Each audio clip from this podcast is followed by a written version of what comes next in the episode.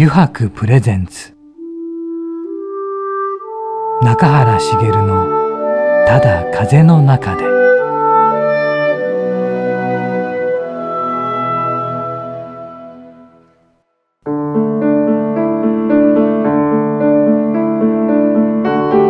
皆さんこんにちは。声優の中原茂です。油白プレゼンツ中原茂のただ風の中で、えー、今週もですね横浜駅から徒歩10分ほどのところにあります湯白横浜本店ショールームよりお送りしていきます、え、さてね5月も真ん中になりました。はい。えー、っとねまあ皆さんにもねいつも言ってますけどこれは収録なんですけれどもねこの時期ねうちの庭にだいぶさくらんぼがなっていてですね赤くなってきたと思ったら来ますねやつらは。鳥のやつらはね。でね最近ねなんかねムクドリが多い。ムクドリ。ムクドリは鳥の中でも一番不器用な鳥で あのなんかね庭に落っこってるのを追いかけながらねよたよたするんですよやつらね。でバサッとか言ってね羽でこうこう平行感覚を取りながらね 歩いてるんですけどなかなかこれがねお茶目でいいな。なんかあのこっちとしてはね和まされるなみたいな感じで見てるんですけどね。はい、さて今週のお客様なんですがいいんでしょうかとか思いながらお聞きしたんですけどね SDGs おじさんこと今井優也さんを迎えております。まああの、えー、SDGs のことはね、まあ、詳しくはそんなまだ分からなかったりするんでちょっと今井さんの方にねいろいろお聞きしていきたいと思うのですがねはいどんな話が出るのか今週もですね番組最後までお付き合いください。プレゼンツ。中原茂のただ風の中で。この番組は FM ジャガリッスンラジオポッドキャストでお楽しみいただけます。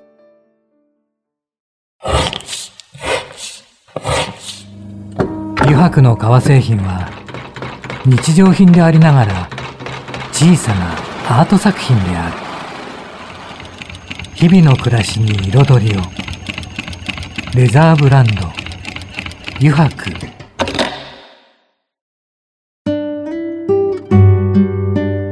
油白プレゼンツ。中原茂の「ただ風の中で」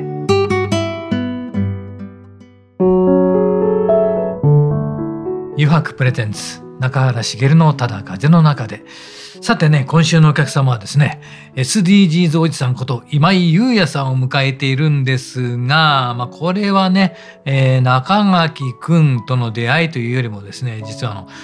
うちのプロデューサーでもあるね、山影くんからの紹介なんだよね、山影くんね。はい、デューサーの山影です。そうなんです。いや、短くした。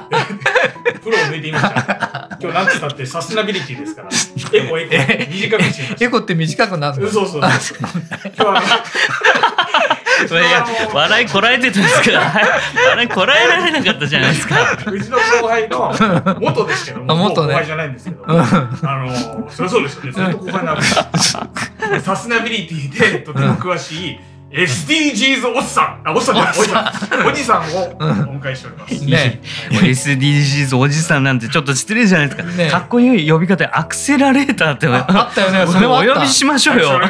アクセラレーター、えー、じゃあ SDGs アクセラレーターの今井優也さんです。はい。よろしくお願いします。よろしくお願いします。出づら よろしくお願いいたします。よろしくお願いします。はいいや本当にね中谷君ねちょっとわからないことだらけであるんでね、はいはいえ。ー、面白いですよね。でも SDGs って何ぞやっていうところからうん、アクセラレーターとは何ぞやっていうところもあり、えー、うん、まあアクセラレーターってあれですよね。加速するとか加速させるっていう意味そうですね。ですよね。よくまあ企業さんでいうとインキュベーターとか、はいはい、アクセラレーターって言葉を使うんですけど、まあ、本来で言うとその会社を成長させるため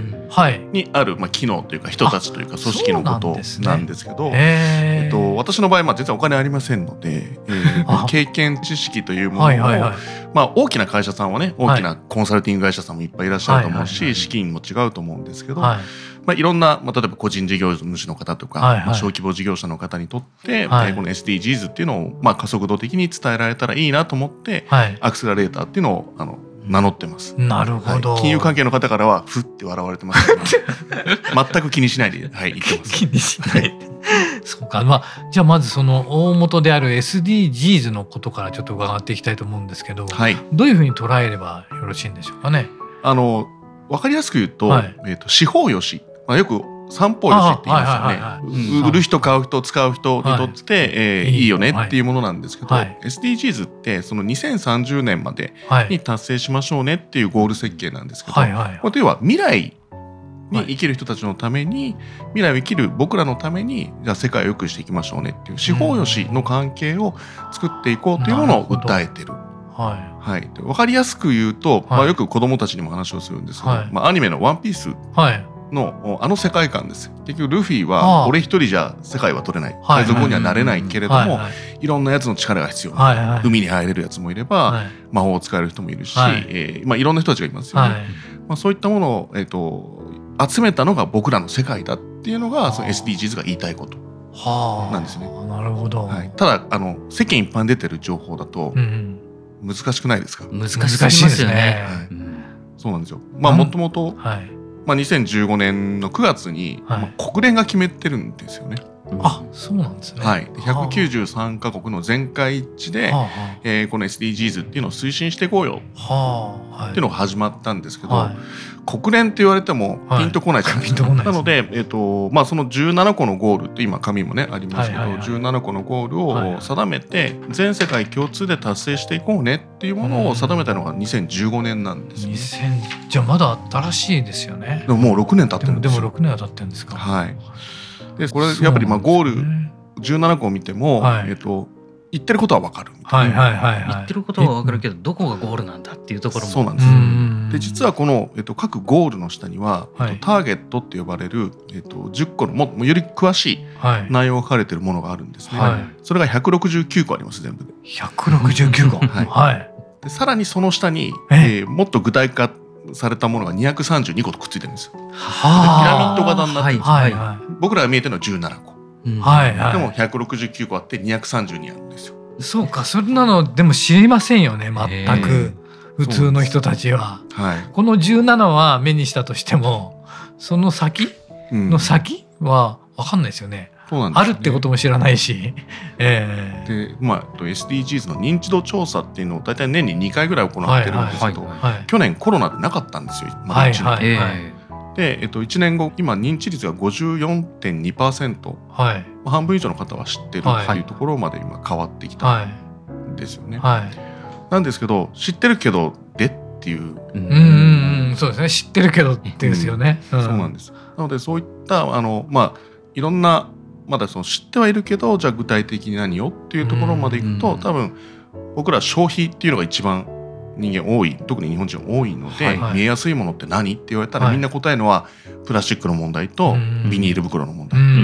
これすぐ出てくると思うんですよ。はいはい、でもそれ以外にも目を向けるとあのいろんなことがあるので、はい、まあ、やらなきゃいけないんじゃなくて、えっと、どうしてったら変わるのかっていうところを掘り下げていこうねっていうのはこの SDGs の、まあ、掲げているもの。というふうに僕は解釈しています。はい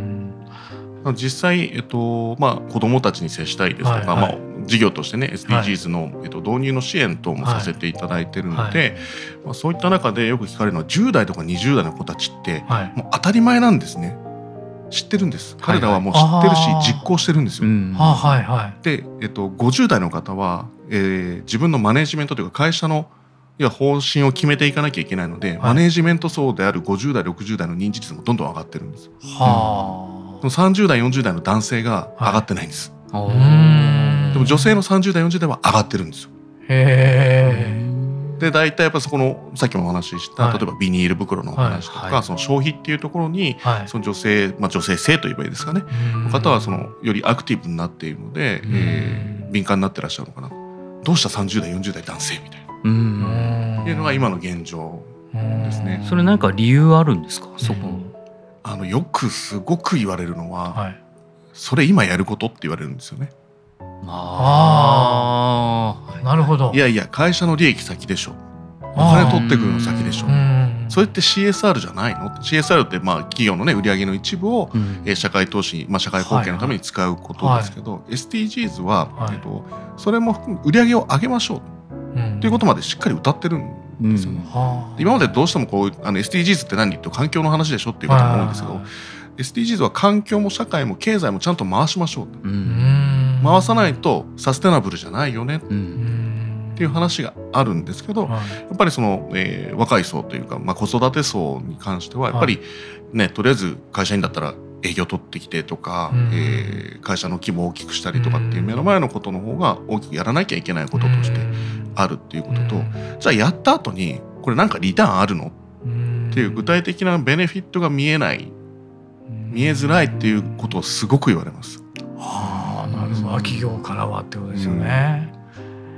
うん、なので、そこら辺がね、こう例えばまあいくらいくら儲かりますよっていうふうな考え方が今までの考え方なんですけど、はい、そこをもう変えていかなきゃいけない。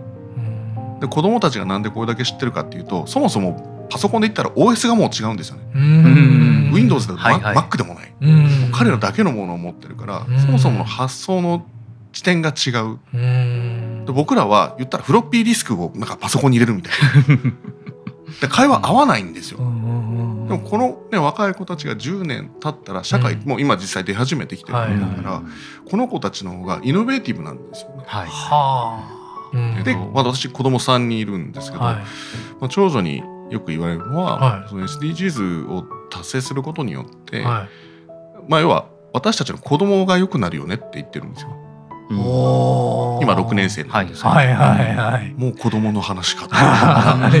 一お父さんとしては。はい。って言いながら。すごいですねそれってね。なんで10代20代の人たちにとってみたら SDGs は、えっと、やらなきゃいけないものとかなきゃべきの話じゃなくてもうそこにあるものなんですね。当たり前なんですね。当たり前なんですだから僕らがアップデートしないといけないと思ってたんですけどアップデートじゃもう間に合わない間に合わないですね、はあ、僕ら自身が新しい OS を入れないと、うん、あなるほど。変えられないとこに来てる。だからなかなかでももっと掘り下げるものであるとかそういうものが増えてくるんですかね。実際じゃあ何すればいいのっていうアクションまで、えっと、言ってないのはそこの気づきになるきっかけがないだけであって、じゃあねえっと、エコバッグ持てばいいんですか、って話をする。僕すっごい私がすごいあの話をするのはビニール袋別に使っていいんですよって、あれって結局そもそもの論点が違うんですけど、うん、石油を使ってる生成した時の残りかすがビニール袋になってるだけであって、じゃあそもそもの石油をやめるってところまで行きつけるんだったら、ビニール袋やめてもいいよね、はいはい、僕あの環境の仕事もずっとあのしてたんですけど、このビニール袋って実はすごくよく燃えるんですね。はい。はい、うん、ゴミ処理場とかでビニール袋逆にないと、えっと、点火しなきゃいけないことになっちゃうから、かえってあの燃料使わなきゃいけないですよね。そうですそうです、っていうのもあったり、なので必ずあのパッて見てこれ悪いとかいいっていうふうな判断の仕方じゃいけないと思うんですよ。なのであの、まあ、そもそも私まあこの仕事をしようと思ったのも3.11があったのがきっかけなんですけど、はいはい。はいえーと、当時は SDGs って今このね名前は皆さんの名前聞かれるようになりましたけどもともと前身があるのご存知ですか？いや全然知らないですね。前身知らないです、ね、SDGs の前って MDGs っていうのがあるんですよ。えー、えー、聞いたことないです、ね、 Millennium Development Goals っていう名前。で、はい、で、えーと、これ2000年から始まっていて、はい、いや2000年入ったんでミレニアムって言葉がついてるんですけど、はいはいはい、で平たく言うとうまくいかなかったんです。うん。先進国が開発途上国で困ってることを解決していくためにじゃあどうすればいいかっていうのをテーブルにつこうって言って始まったのは MDGs なんですけど、はい、えー、途上国からすると、はい、なんで先進国の言うこと聞かないといけないの？よく環境問題でもありますよね。CO2 の話とか。ね、彼らは生きるためにそれを使わなきゃいけない、はいはい、じゃあ死ねってことですかっていうことにつながっちゃうけどでもいや先進国側からしたらそんな地球に良くないからやめろって言われても整合性つかないじゃないですか。っていうのが、えー、2015年まであっていやいやいやここからちょっと発展させようよって言ったのが SDGs なんです。あそうなんですね。なんで急に出た言葉じゃないんですよ実は。えなんか印象的には急に出てきたような感じですよね、なんか。なのでその考え方自体はもうずっと続いてる、はあそうなんですね。はい。なのでまああのもともと私もまあ喋る仕事ねあのプロデューサーの山影さんの後輩だった頃は山影さんにすごく古希を使われて「ジュース買ってこい」とか「お前靴脱いで裸足で走れ」とか灼熱のあのコンクリートを走り回されたりとか。あそれ大変でしたね。でも喋る仕事ずっとしたかったんですね。はいはいはい、ちょっと話変わっちゃうんですけど、で、えっと、もともと僕高校生の時にやり投げの選手だったんですよ。はい、やり投げ？はいはい。で、えっと、槍を投げることが大好きで。なんならもういろんなもの枯れるんじゃないかと思うぐらい頑張っててですね、はい、でまあちょっと大きな大会に出れることになって、はいはいはい、ちょっとまあバイクで跳ねられちゃったんですよ。大きな大会の前日に。えー、えー、本当に意識不明の渋滞に,、はい、になって、はい、えー、全治が2年っていうですね。えー、2年 ?2 年ですね。じゃあもう学生生活は。事故ですね。もう大事故で学生生活は高校3年の9月に事故にあったので、えー、奇跡的に卒業はさせてもらえたんですけど、はいはい、もうずっと通、まあ、入院と通院で、ね、受験もだから丸々1年、はい、あの浪人じゃない浪人みたいな、はいはいはい、っていうのもあって、はい、でその時にあの菌に感染しちゃってですね、えー、いろんなの併発しちゃって、うん、えー、集中治療室から出れなかったんです3か月。えー はい、あの無菌室の音がない部屋に3か月、はい、精神が ちょっと病んじゃいそうな。精神と時の部屋です、えー、でその時唯一1日1時間ぐらいだけラジオ聞かせてもらえたんですね、はい、でそこでああラジオ DJ とかって仕事あるんだ面白いなと思ってでその後ま大学行ったんですけど、えー、いやこれなんか違うなと思って。で、アナウンス学校に入って、はいはい、で、えー、卒業して、まあ、その時に、ね、オーディションがあって、はい、で事務所に入れたんですけども、その時にあの腕を組んで、えーと、仁王立ちしてたのが山影先生。今も今も隣で腕を組んで,、組んでますね。もう何か言っても「追う」ってしか言わない先輩がいらっしゃってもうそこでずっと喋る仕事をしてたんですけど。えーと、天気その、まあ、あの SDGs の話にもつながるんですが、はい、天気になったのが3.11の時に、うん、えーと、長女が1歳だったんですね。はい、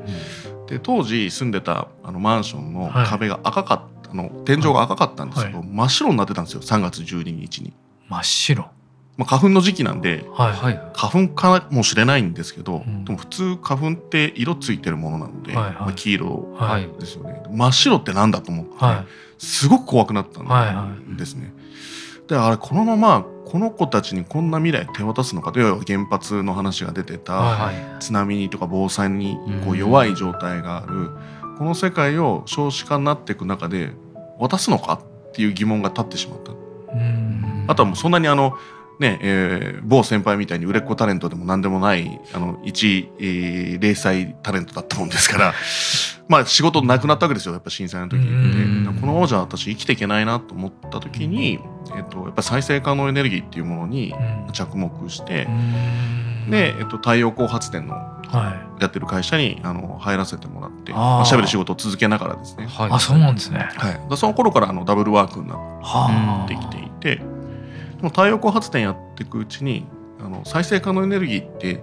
太陽光だけじゃないじゃないですか。はいはいはいはい、いろんなものが。あって、はいはい、日本って森林をたくさん持ってるのに、はい、これ活用できてないよねっていうのを解決する、まあ、小さな発電所を作ってるベンチャー企業があって、うん、でそこに転職したんですね。はいはい、でそこからもうひたすら、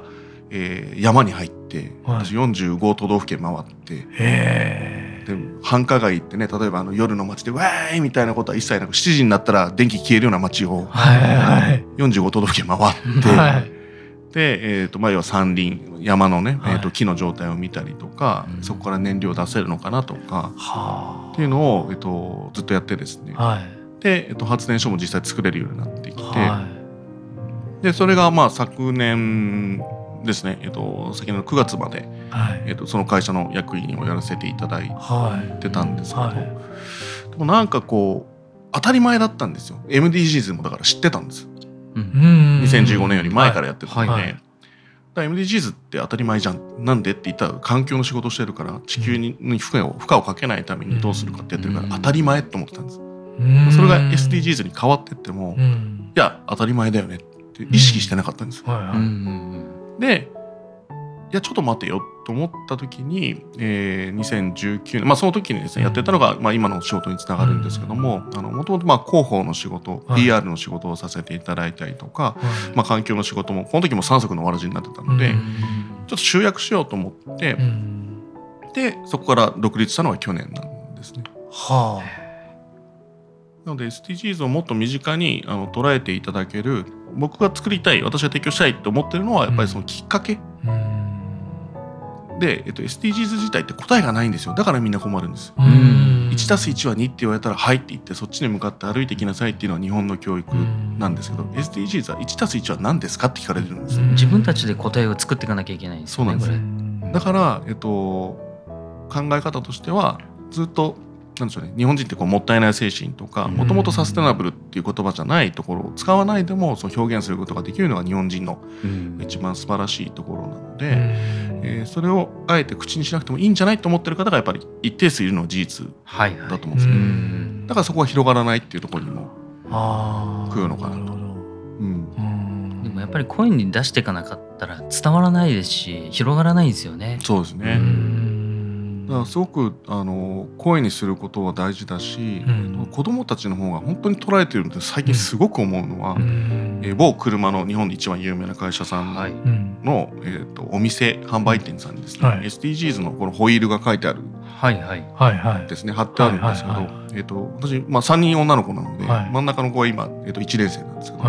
パパすごいじゃん某 T って会社のさあそこの看板にパパのとこのシール貼ってあるよ。なるほど。おって言ってきましたけど。でも彼らはやっぱり文字は漢字読めてないんですよ。やっぱ1年生だし。なんだけど色で見てるんですよ。だからお魚さん大事だよねとか、木大事だよねとか。でそういうきっかけでもいいし、なんかいろんなところにチャンネルがあってどういうふうにアクセスできるかっていうところを、あのまあ気づきというかきっかけの提供ができれば多分私は一番そこが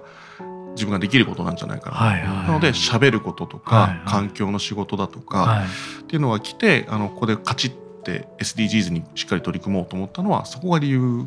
なんですね。なるほど、はい。ありがとうございました、はい、今井さん。ありがとうございます。まあなんかね、中上くんね、はい、とても興味深い話をしていただいて、また次週もちょっと続けてね、お話を伺いたいと思います。そしてですね、ちょっと次のコーナーなんですけども、はい、9時やろうぜというコーナーがありましてね、はい、こちらもちょっとお付き合い願えればと思いますが、はい、よろしくお願いいたします。SDGs おじさんが何ができるのか。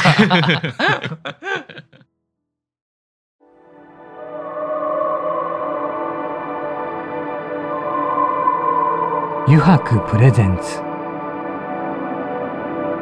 中原茂の「ただ風の中で」さてここからの時間はですね9時に書かれた質問に沿ってゲストの方とトークをしていこうと思います。9時やろうぜのコーナーです。今井さん早速ですが9時がありますので弾いてみてもらえますか、はい先輩が今箱持ってらっしゃるんで手震えながら 震えてる震えてる。じゃじゃんじゃじゃん。さて何でしょうか。えー、な何か一つ思い出話をお願いします思い出話。山影さんとの思い出話なんじゃないですか？ここは。言えないことのが多いですよ、強制的に次も。強制的に次だ、はい、なるほどそうか言えないことあインドア派ですか？アウトドア派ですか？僕はめちゃくちゃアウトドア派です。あめちゃくちゃアウトドアですはい、はい、好きあらばキャンプのことだけを考えてます。キャンプ好きなんですか？大好きですね。あのすごくキャンプって手間がかかるじゃないですか、はいはいはい。はいで手間を楽しむっていう時間って人間ってやっぱ絶対必要だと思っていて、はいはいはい、子どもたちもその環境に触れさせるのもそうだし、はい、本人たちが好きなんですよね。ああそうなんですか。なのであのしょっちゅうまあちょっとねこういう、はい、まあ、コロナウイルスの環境下だとなかなか行けないことが多いんですけど、はい、もうアウトドア大好きですね。ああそうです。か、はい、キャンプいいですね。キャンキャンプ番組も増えてますよねなんかね。そうなんですよ。だからもうずっと見てますもん、見てますか？昨日も見てました。なるほど。そう今今いっぱいありますもんねありますね。なんかあそうだ最近はその密にならないようにって言って場所買う人いますよね。なんか山の山を買った。ありますね、ここで自由にどこでもいいから自分でキャンプしたいからって、うん、そういう人もいますよね。僕あのやっぱりその木の仕事をしてたので、はいはい、バイオマスの仕事をしてたので、はい、そんな話しょっちゅうあって、はいはい、でこう2万でいいよって言われたことがあって なるほど。で、えっと、そこは1万平米ぐらいあるんでうわ1万平米を2万円で？家付きで家付き？家付き？でいいけどとりあえず3か月以内に買うか買わないか判断してくれって言われて「なんで?」って言ったら「ほら」って言われたらもう崩れてるんですよ。いやいやいやいや崩れてる。いや1万うんって言いながら。へえ。そうそうだまあ本当にそういうところってたくさん日本にもあって。で本当に好きな方は自分でだって家をねまた綺麗にリフォームして何年もかけてって人もいますもんね、うん、すごいなそれは。今山山不動産バブルですからね、うん、そうですね、すごいね、えー、山不動産のサイトがあるんですけどずっと自分もそれ何年も前から見てたんですけど、うん、最近もう物件数も何もないんですよ。もう全部売れちゃってんの？売約済み。うわすごいな。さんとその件で一緒に飲みたいぐらいです。僕ずっと 気づいたらワイン一本ぐらい飲んでますそれ見ながら。山不動産ですね。もうずっとカチカチしちゃいますよねあれ。一昨日も高知から電話があってきて、はい。はい、もういい加減買うかって言われて。いい加減買うか。いくらするんですかって言ったら2億。って2億でも上がってるんですよ。木の持ってる値段が一回すごく下がったんですね。はい、要は外国材に押されてしまって。はあ。とかあと日本ってすごい食事をしちゃったので、はいはい、切れない量の食事をして家を作ってきちゃったから、逆に山荒れてるんですよ。そうなんですか？そう。あの 結構山の方々って値段の付け方適当なので、もういいねですよね。はい、でもそんなに値段が上がってやってる。はい。あんなにあんなにこんなだったこんな値段だった今までだと300万とかで売られてたのはゼロ一つ増えちゃったとか、うん、うわ、うん、すごいな わかりました。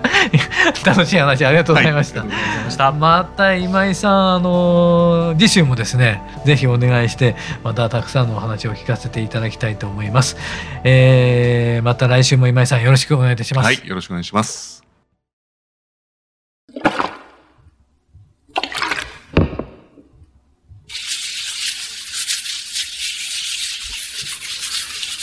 油白独自の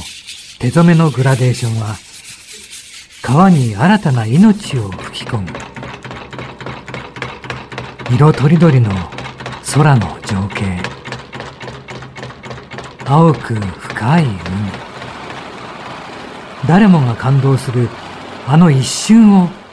閉じ込める。レザーブランド油白